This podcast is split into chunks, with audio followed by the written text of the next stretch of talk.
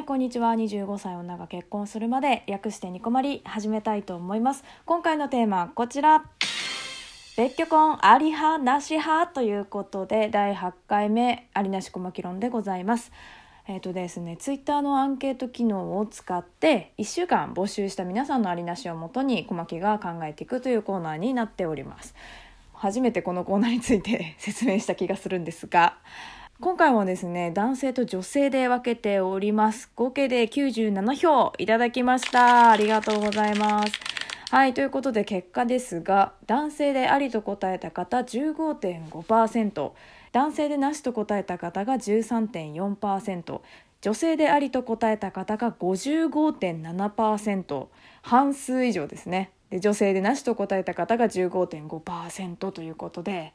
まずね投票が女性がかなり多かったんですね。これ7割以上の方が女性票なんじゃないかな。うん、で残りの男性の3割程度っていう中ではかなり票割れてますよね。女性はもうぶっちぎりと言っていいぐらいありが多かったですけどもこれめっちゃ意外だったんですよね。私女性の方が絶対別居婚ないわって思ってると思ってて。思ってると思ってて。でも私はどうだろう。日曜なし派なんですけれどもなんだろうな。多分相手によってもしいいところっていうのをめちゃくちゃプレゼンしてもらえるんだったらまあ私たちならそれもありかもねってもしかしたらなるかなっていうくらいのイメージですね。だからありかなしかって言ったらまあありの方なのかなとは思うんですけどね。でもなんか個人的にどうなのってなったら多分寂しくなっちゃうんじゃないかなっていうふうには思うんですけどね。なんかあんまりやっていける気がしないっていう感じはします。でその今の相手とどうかなっていう点でも結構違うかなっていう気がするんですよね。まあ、あとは結婚してからどうなりたいかとかもうその人とずっと恋人でいたいのか家族でいたいのかっていう部分でもその受け止め方にもよるのかなっていうふうにも思うんですけどはい。ということでね、お便りをいただきましたので、お読みしたいと思います。えー、フレンチマジそばさんからいただきました。ありがとうございます。いつもニコニコニコマリ小牧さん、こんにちは。こんにちは。えー、別居婚についてのお便りです。個人的には別居するならなぜ結婚するのか不思議です。逆に同棲していても事実婚のパターンはいろいろな都合でわからなくもないですが、何か問題が発生した時も発見しづらいし家族への連絡も滞ってしまいそうです。そういえば最近子供を持たない共働き夫婦を表すディンクスという言葉が流行り始めたみたいですね。その一つのあり方なのかもと思いましたがこれも同性前提な気がしますしやはり別居するなら結婚する必要はあまり感じない気がします。別居なら良くも悪くもいろいろな人を招けてしまうわけですし、パートナーというやり方でなく、結婚という形を選ぶのはなぜなのか、別居婚する人には聞いてみたいです。家事が得意な側としては、相手が家事をしてくれないのが嫌とか、夜勤とかで生活時間が合わないとかも関係ありそうですね。それではトークが楽しみです。ということで、ありがとうございます。うーん。なるほど。確かに時間が合わないっていうのは辛いかもしれないですね。うん、リンクスね、懐かしいですね。学校で習ったな、小牧多分。確かにね、その物理的な距離感があるっていうのがあるので、その喧嘩はしないのかなっていうふうには思うんですけどね。まあだから好きな時に会うっていうのはちょっといいなとは思っちゃいますけど。なるほどね。そのパートナーではなく結婚という形っていうのはうんでもなんかそのちょっとでもその席を入れた方が楽っていうかまあいいっていうことって多分あると思うんですよね。例えばそのどっちかその片方が入院をしたりとか手術をしたってなしたっていうか、まあ、するってなった時に、まあ、親族じゃないから同意書にサインできないとかっていうことも出てくるわけじゃないですか。もう本当にもうめちゃくちゃ長く連れ添っていても。まあ、だから入れてるっていう人もいそうだなっていうふうには思っちゃいますね。まあ、根本的なその過ごし方としては多分自立婚と同じなんだと思うんですけど、うんまあ、だからそれの席を入れたバージョンなのかなとはなんとなく思いますね。あとはその子供ができた時に父っていうその相手のね証拠がないから多分扶養とかにも入らない入りづらいのかなっていうイメージもありますしね。わかんない。入れるのかちょっとちょっとごめんなさい勉強不足なんですけど。うん。まあ、そういうところでちょっと面倒くささがあるとまた普通に席を入れちゃった方が話は早いのかなっていう人も多いのかなっていうイメージはありますけどね。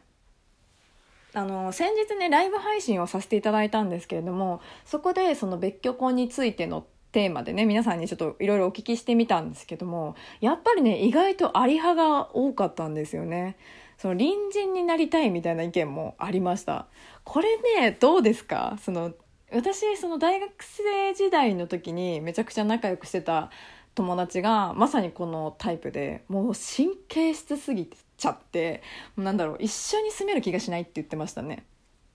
でなんか緊張しちゃうっていうかだから別居婚がいいなっていうふうに言ってました。でも、まあ、結局その子普通に結婚して、まあ、相手がね本当にもういいパートナーさんだったので、まあ、一緒にも住んでるしもう一緒に寝てるよねなんなら。だからね本当に私からしたらびっくりだったなえそんなに変わるもんなんだ意見ってって思っちゃいましたね。だから本当に相手がいい人なんですよ。本当にもう何でも包み込んでくれるような人だったからかもしれないですけど、まあ、だから本当に多分パートナーによるんだと思うんですよ。そういう考え方ってね。うん。でも隣人ってめっちゃ楽しそうだよね。ちょっとワクワクしちゃわない？シェアハウスみたいで。そのライブ配信の中だと確かその自分の個人スペースがあるからまあ別居じゃなくてもいいけどそのスペースがないときついっていう人が、まあ、結構いたのかなっていうイメージがあったんですけど、まあ、別居婚の何がいいって、まあ、自分の生活になんだろうなシフトを置けるっていうかこう向き合えるような気がしますよね。ねそのそれもありつつそれがベースであってだからこそちょっと初々しいドキドキ感みたいなのがあるからみたいなのはあんのかなでも私の中でその何が心配ってそのフレンチマゼソバさんも言ってたんだけどその誰でも招けるしその浮気されても分からなさそうじゃない？何でもやりやすいじゃない？だそれが怖いよね。だから本当に隣に住むぐらいの気持ちじゃないと気づかなさそうだなっていうふうに思っちゃいますけどね。うん。あと子供どうすんだろうね。別居婚の人たちってその別々に暮らすっていうのはいいんだと思うんですけど子供ができたらどうするんですかね？基本的にその子供を産むまでみたいな期間を設けてやるのか、まあ、そういう人もいるのかな？もしかしたら。で子供生まれてからとかだとさなんかめっちゃワンオペになりそうじゃないですか？お母さん側が。それが前提なのかな？なんか前提って怖いよねちょっとね。なんかパパ側とか特にさそのもともと自分が産んでないから自分の子供っていう実感湧かなさそうじゃない？もうそこで別居になっちゃうと。なんか本当にだからお互いに信頼関係がかなりないと難しそうだなっていうふうには思っちゃうけどね、まあ、生活力があるそのお母さん側にめちゃくちゃ生活力があるんだったら安心して任せられるなとは思っちゃうけど。そのもうねシングルで働きながら育てるっていう人もねもちろん多いだろうし。あだからだからねなんかその女性の方がありってていう人あんまりいなさそうだなって思ったんだよね。そのお金の面とかも。そうだし。うん、分かんない。その家計は一緒で別々で過ごすのかもしれないしね。いろいろその都合は違うかもしれんけど。まあだから今はもう女性も働きやすいくなってきてるっていうのも関係してくるのかな。うん。まあ、別居婚っていろいろ言われそうだなとかも思いつつちょっとかっこいいなって思っちゃいますよね。まあ、それがもう2人の形なんですとかって言えたらなんかかっこいいなとかって思うけどなんか本当にねもうめちゃくちゃ相手と関係が悪かったらああってなるけど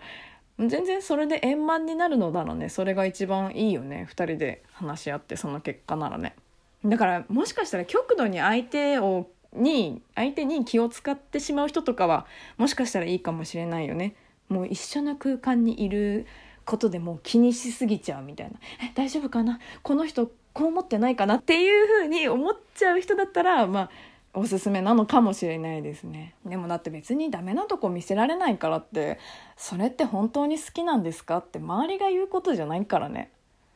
うん。でもまあ本当に一緒に住んじゃった方が家賃とかもだけど、まあ、お金はかかんないかなとは思うのでね、まあ、自分でかなりねやっぱ自立されてる人の方がおすすめなのかなっていうふうには思いますけど、まあ、だから逆にうまくいかなかったらそれもあるだから別に一緒にあの住んじゃえばその後住んじゃえばいいだけの話だしねそうだからもう同棲自体もタイミング動向ですけど、まあ、だから自分が本当に他人と住めるかってめっちゃ大事だと思うんですよね。だから本当にお試しでまずは一緒に住んでみるっていうのもまあありなんじゃないかなっていうふうにはこのけはね思っちゃいますけど。はい。ということでね、今回はこんな感じで終わろうと思います。えー、ではでは次回もラジオトークにてお会いしましょう。小牧でした。またね